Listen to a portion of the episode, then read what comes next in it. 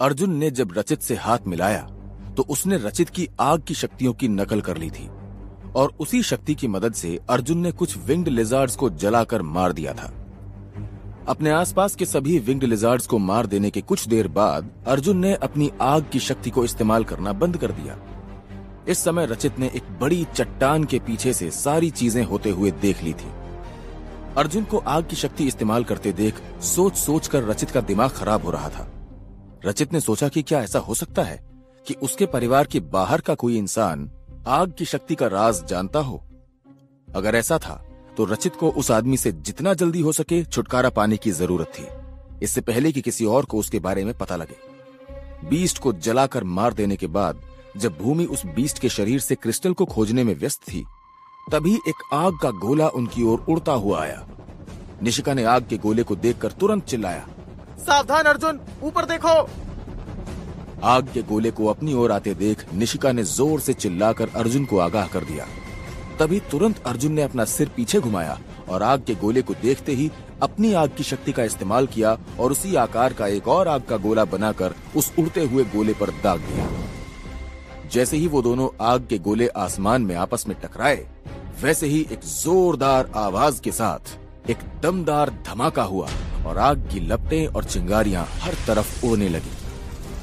अर्जुन ने अपने सामने की तरफ़ दूर से रचित को उसकी ओर आते देखा। रचित चिल्लाता हुआ आ रहा था। तुम्हारे जैसे लोगों को मैं अच्छे से जानता हूँ। चोर कहीं के तुम जैसे लोगों से निपटना बहुत ज़रूरी है। किसी को भी आग की शक्ति के रहस्यों को जानने की परमिशन नहीं है। रचित दौड़ते हुए अपने हाथों की हथेलियों से भी आग की लपटे निकाल रहा था। और उन लपटों की मदद से वो अपनी दौड़ने की रफ्तार को और भी ज़्यादा बढ़ाकर आगे की ओर बहुत तेज गति से दौड़ पा रहा था। अर्जुन ने रचित द्वारा उपयोग की जाने वाली किसी भी चीज़ से लड़ने के लिए अपनी स्वयं की एक योजना तैयार कर रखी थी। अर्जुन बिल्कुल वैसा ही कर रहा था, जैसा रचित अपनी शक्ति के साथ कर रहा था। मतलब अगर रचित ने आग का गोला बनाकर दागा तो अर्जुन भी उसी के जैसा एक आग का गोला बनाकर जवाबी हमला कर देता। अगर रचित आग की एक मोटी लाइन बनाकर हमला करता या आग की एक खंबे जैसी दीवार बनाता तो अर्जुन भी वैसा ही करता। बल्कि रचित इस बात से हैरान हो रहा था कि अर्जुन रचित से कहीं ज़्यादा बेहतर तरीके से आग की शक्तियों का इस्तेमाल कर पा रहा था। इसी तरह अर्जुन ने पहले भी अपनी सभी लड़ाइयाँ जीती थी।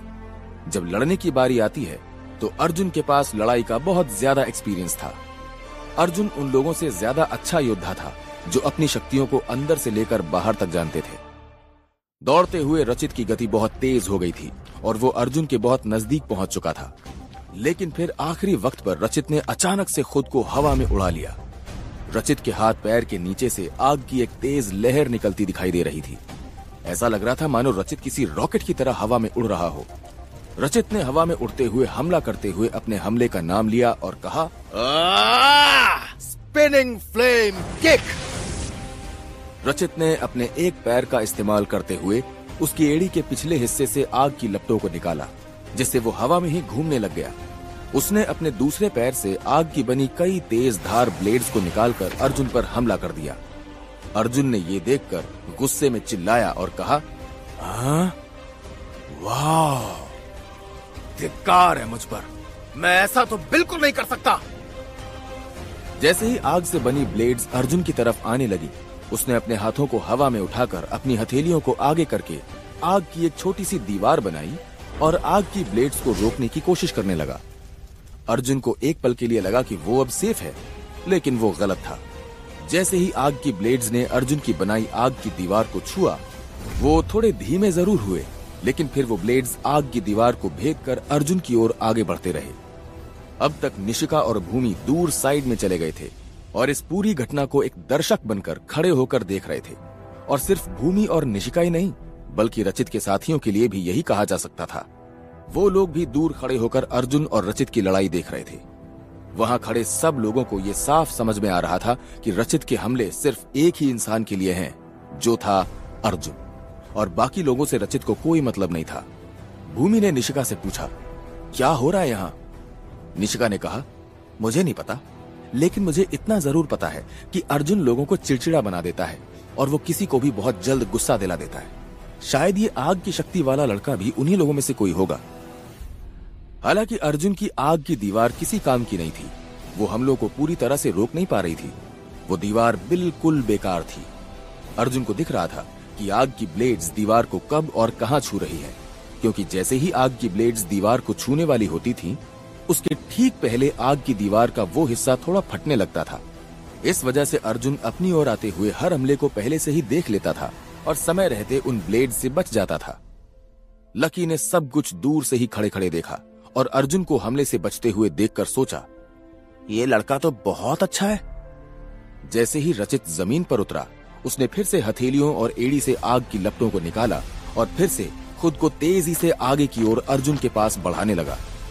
अर्जुन ने रचित को अपनी ओर आते हुए देखकर एक के बाद एक आग के गोले छोड़ना शुरू कर दिया और रचित को रोकने की कोशिश करने लगा। लेकिन रचित ने अपने हाथों को आग की लपटों से घेर लिया था और अर्जुन के आग के गोलों को अपनी शक्ति से धराशायी कर रहा था। खुद को बचाते हुए रचित ने गुस्से में चिल्लाते हुए कहा आ, ऐसा लगता है कि तेरी आग में ज़्यादा दम नहीं है। तू अभी बहुत कमज़ोर है बे चोर दौड़ते हुए रचित ने फिर अपने हाथों को आग की लपटों में ढक लिया और अर्जुन के चेहरे पर मुक्का मारने के लिए आगे बढ़ने लगा। अर्जुन रचित के मुक्के को अपनी ओर आते हुए देख सकता था। जब हैंड टू हैंड कॉम्बैट की बात आती है तो अर्जुन उसमें काफ़ी अच्छा था और उसके पास सालों का एक्सपीरियंस भी था। अर्जुन रचित के हाथ को अपने चेहरे के पास आते हुए देख सकता था और आखिरी वक्त पर झुककर मुक्के से बचने की योजना बना रहा था। लेकिन अचानक से रचित ने अपने मुक्के की गति को एक ही पल में बहुत तेज कर दिया और अर्जुन कुछ समझ पाता। उसके पहले ही उसके मुँह पर रचित का जलता हुआ जोरदार मुक्का लगा और अर्जुन उछलता हुआ रेत पर मुँह के बल जाकर गिर गया। अब अर्जुन ज़मीन पर उल्टा पड़ा हुआ था। उसकी आँखें बंद थीं और वो बिल्कुल भी हिल नहीं रहा था। हालाँकि अर्जुन को पता नहीं चला कि उसके साथ अभी क्या हुआ था, लेकिन वहाँ खड़े बाकी लोगों ने सब कुछ साफ़ साफ़ देखा था। जब रचित ने अर्जुन के मुँह पर मुक्का मारा तो उसने कुछ खास नहीं किया था। बस रचित ने जो कुछ भी किया था, वो सब आखिरी सेकंड में किया था। रचित अपनी शक्ति से अपने शरीर के किसी भी हिस्से से आग पैदा कर सकता था। उसने जो कपड़े पहने हुए थे, वो खास तौर से उसके परिवार द्वारा डिज़ाइन किए गए थे, ताकि आग की शक्ति का इस्तेमाल करते समय वो कपड़े जले नहीं। जब रचित अर्जुन को मारने जा रहा था तो आखिरी वक्त पर रचित ने अपनी कोहनी से एक तेज आग पैदा करी और अपने हाथ में सारी ताकत इकट्ठा करके अपनी मुट्ठी को आगे बढ़ाकर अपने हमले को और भी ज़्यादा ताकतवर बना लिया था। अर्जुन ने पहले भी एलिमेंटल शक्तियों का सामना किया था। उसे इस तरह की शक्तियों से लड़ना बहुत अच्छे से आता था। लेकिन अर्जुन का पहले कभी भी किसी आग की शक्ति वाले यूज़र से पाला नहीं पड़ा था। आग की शक्ति, बर्फ़, हवा, पृथ्वी और पानी की शक्तियों के विपरीत एक ओरिजिनल शक्ति थी। हालाँकि इनमें से कोई भी शक्ति आग की शक्ति की तरह उसके यूज़र के शरीर से अपने आप नहीं निकलती थी। आग की विनाशकारी प्रवृत्ति की वजह से वो इन सब एलिमेंटल शक्तियों में से सबसे ज़्यादा शक्तिशाली मानी जाती थी। निशिका ने भूमि से पूछा, क्या हमें अर्जुन के पास जाकर उसकी मदद करनी चाहिए? तुम्हें क्या लगता है? भूमि ने जवाब दिया, मुझे नहीं लगता कि वो अर्जुन को मारेगा। अपने आसपास देखो, यहाँ बहुत सारे लोग मौजूद हैं। थोड़ी देर में ये सब तमाशा अपने आप बंद हो जाएगा। निशिका ने पूछा, ठीक है, लेकिन रचित तो उन्हीं चार बड़े परिवारों में से है ना? तो तुम्हें क्या लगता है, अगर उसने अर्जुन को मार दिया तो क्या स्कूल इस बारे में कुछ करेगा? निशिका के सवाल ने भूमि को सोचने पर मजबूर कर दिया और उन दोनों ने एक दूसरे की तरफ़ देखा। सच बात तो ये थी कि भूमि को इस फीलिंग से नफरत थी, लेकिन उसे पता चल जाता था जब कोई उससे ज़्यादा शक्तिशाली इंसान उसके सामने आता था। अर्जुन अभी तक रचित के ऊपर एक भी बार हमला नहीं कर पाया था और भूमि को डर था कि अगर अर्जुन की जगह वो होती तो उसका भी यही हाल होता। जब अर्जुन ज़मीन पर गिरा पड़ा था तो रचित ठीक उसके ऊपर खड़ा होकर अर्जुन को लगातार देख रहा था। लकी ने रचित को चुपचाप खड़ा देखकर सोचा, बॉस, कुछ कर क्यों नहीं रहे हैं? इस सवाल का जवाब तो खुद रचित भी नहीं दे सकता था। लेकिन किसी कारण से रचित को लग रहा था कि अगर वो इस समय अर्जुन को छूता है तो वो भी ज़मीन पर पड़ा मिलेगा। फिर कुछ सेकंड बाद अर्जुन ने अपनी आँखें खोली। आँखें खोलकर अर्जुन ने जब अपने आसपास देखा तो उसने पाया कि वो एक गहरे काले घने कमरे के अंदर था। अर्जुन के सामने अभय खड़ा हुआ था। उसने अर्जुन से कहा उस लड़के ने तो तुम्हारी सच में वाट लगा दी।